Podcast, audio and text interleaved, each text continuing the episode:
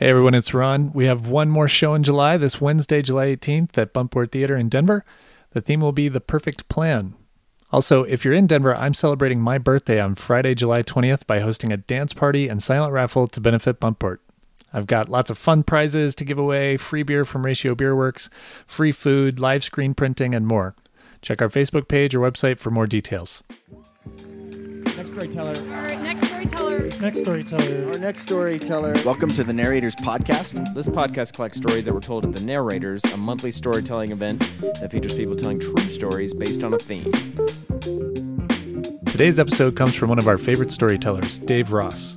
Dave is a touring stand up comedian and actor from Los Angeles who you may know from television shows such as Corporate or Drunk History on Comedy Central. He stopped by the Narrators Denver last December to share this story about doing whatever it takes to make a buck and how kids are sometimes just the worst. Dave was recorded live on December 20th, 2017 at Buntport Theater in Denver, Colorado. The theme of the evening was chance.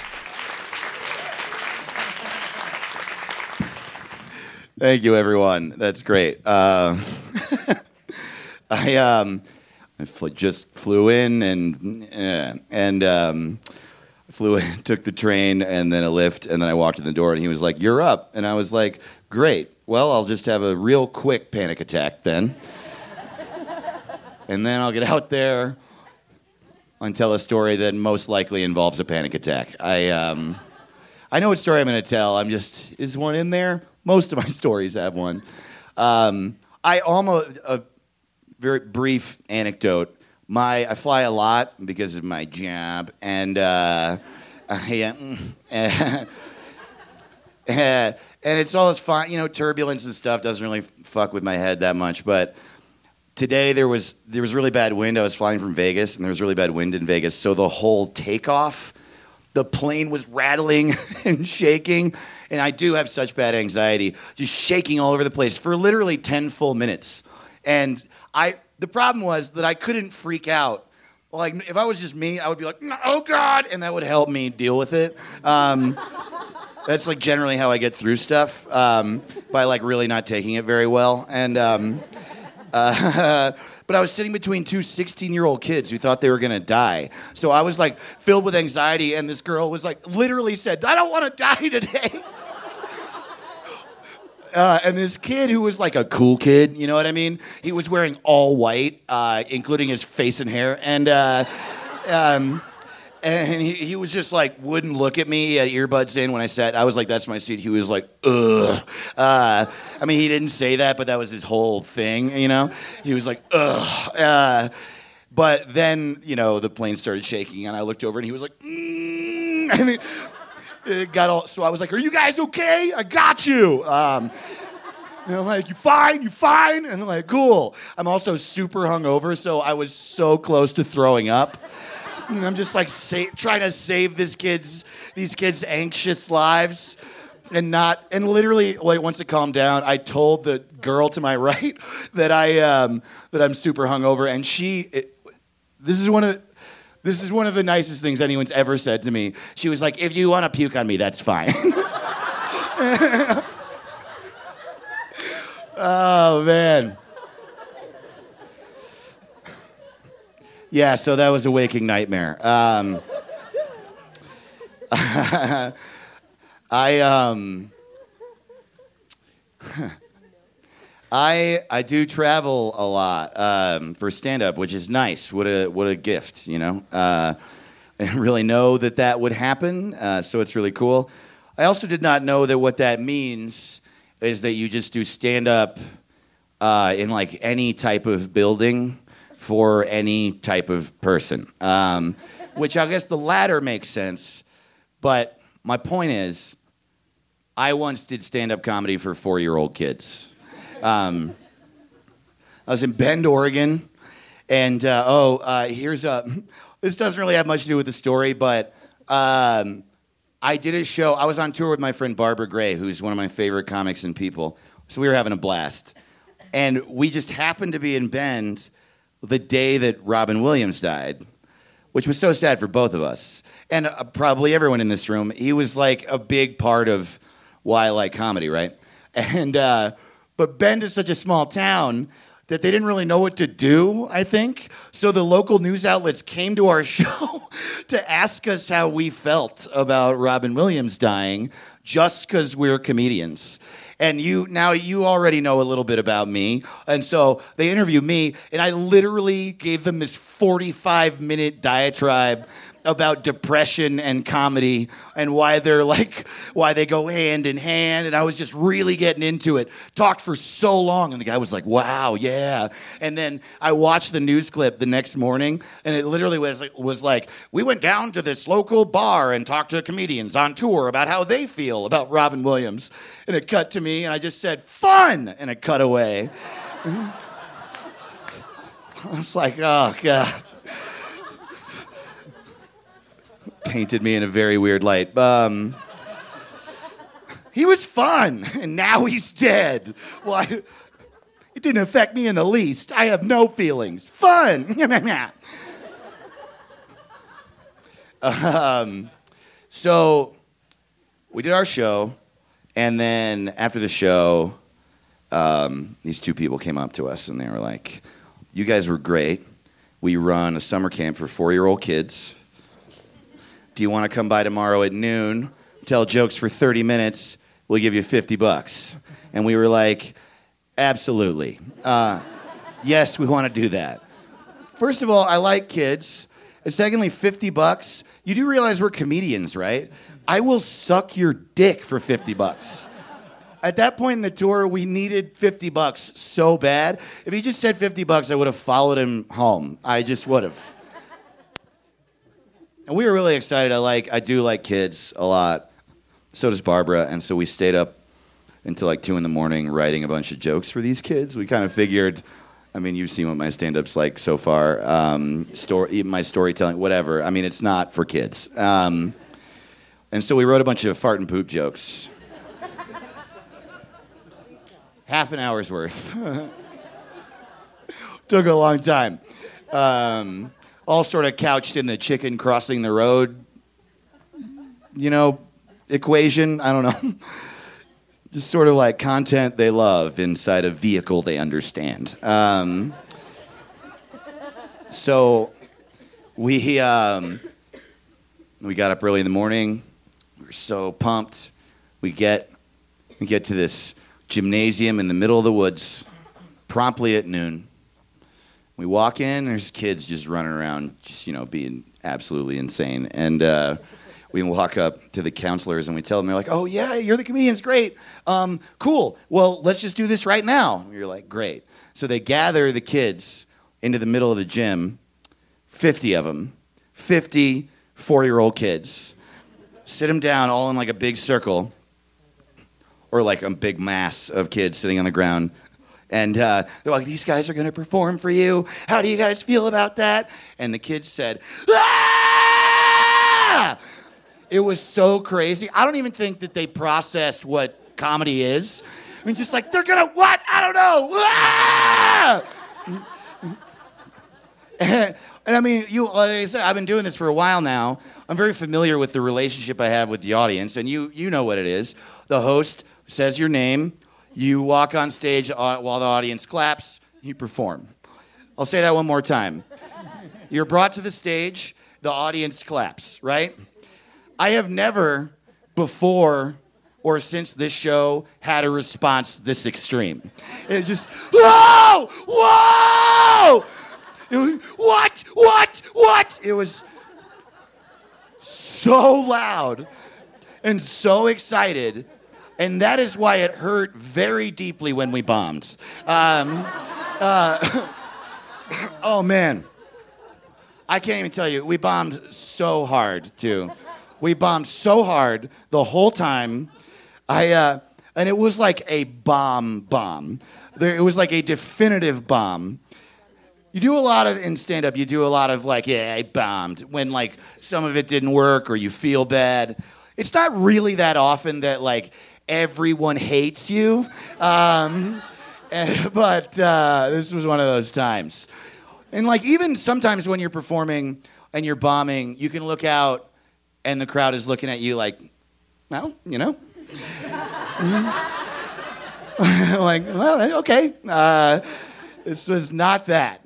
I was looking at these kids and they just felt so awkward. They were just like, what the fuck is even happening here, man? So awkward. And it dawned on me later that a four year old child has not experienced awkwardness yet. So I taught those kids what awkwardness is. And you could really see it in their face. They were like, ah, what is happening? What is this feeling? I think I hate my dad now.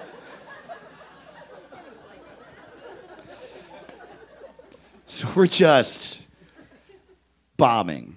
And we get to this place in the set where Barbara tells this joke that I just love so much. And the setup for the joke is what did the fart say to the poop?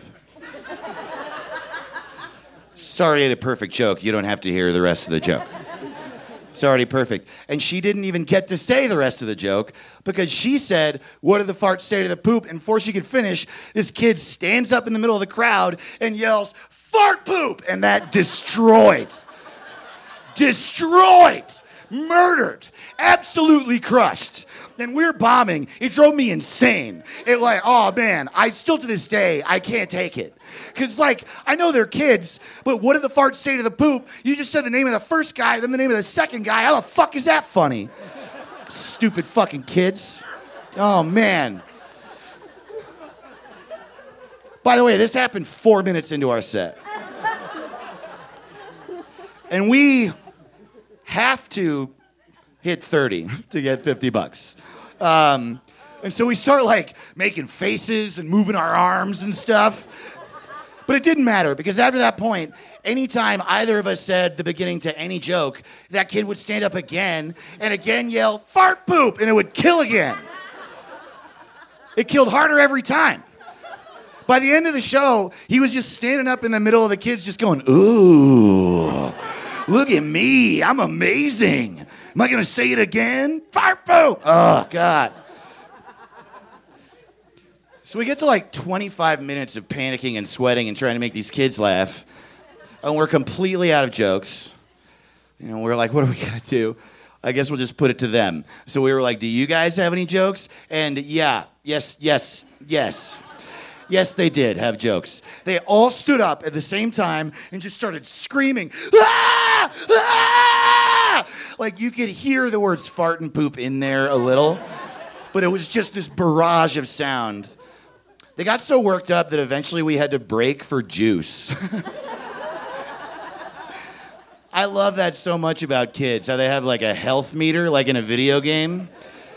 All day long, kids are just like, ah, ah, ah, ah, ah, ah, ah, ah, ah, ah, ah, ah. And then you give them some juice and like, glug, glug, glug, glug, ah!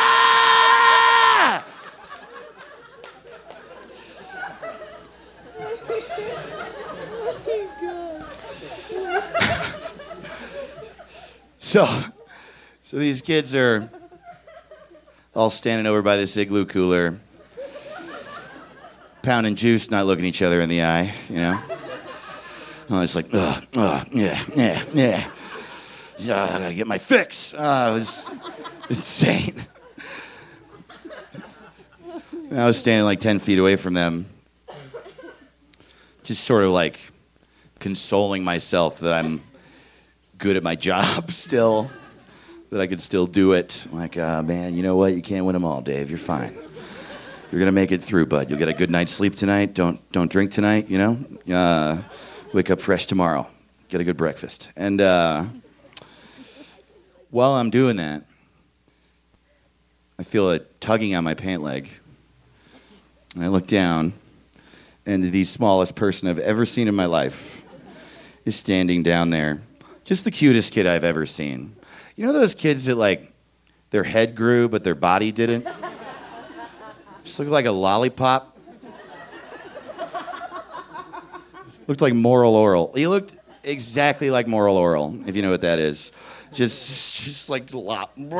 And uh, so he, he's tugging on my pant leg, and I look down and I'm like, oh, hello. How are you? And he says, can I tell you a joke? And I was like, ah, exactly. I literally went, ah, yes. I would love to hear your joke.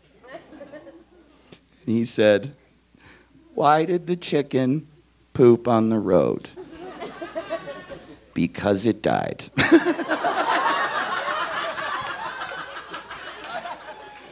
I laughed so hard.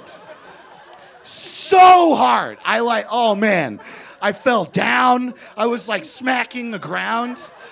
Oh, wow. It really got me. That is a perfect joke. That is an absolutely perfect joke in every single way. I would like to review very quickly why that is a perfect joke. First of all, he created a massive expectation and then destroyed it completely. Hello, I am the cutest thing in the world. Life is hell! I would also really like to know how he got so dark at four. I mean, do you have a cool dad that just gives you weird jokes?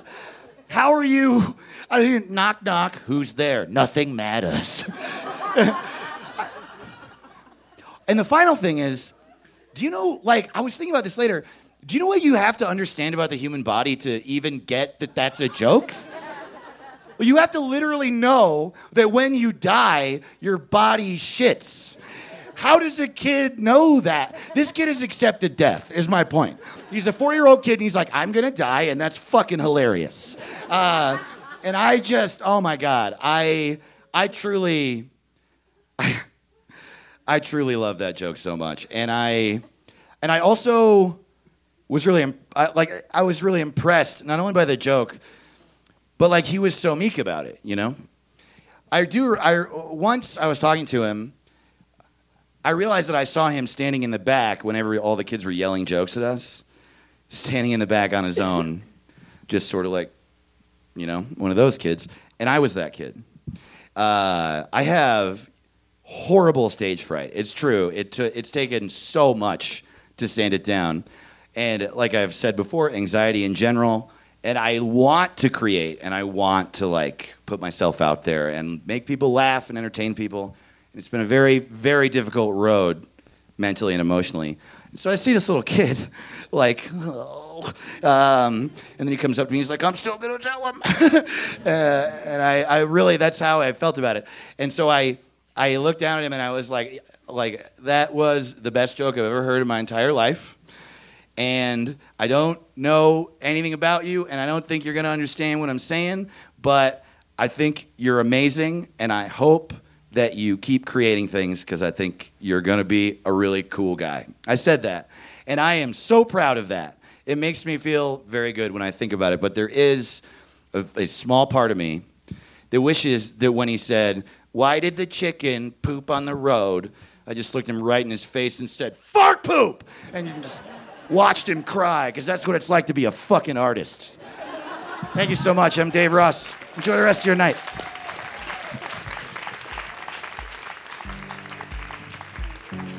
That's Dave Ross, everybody.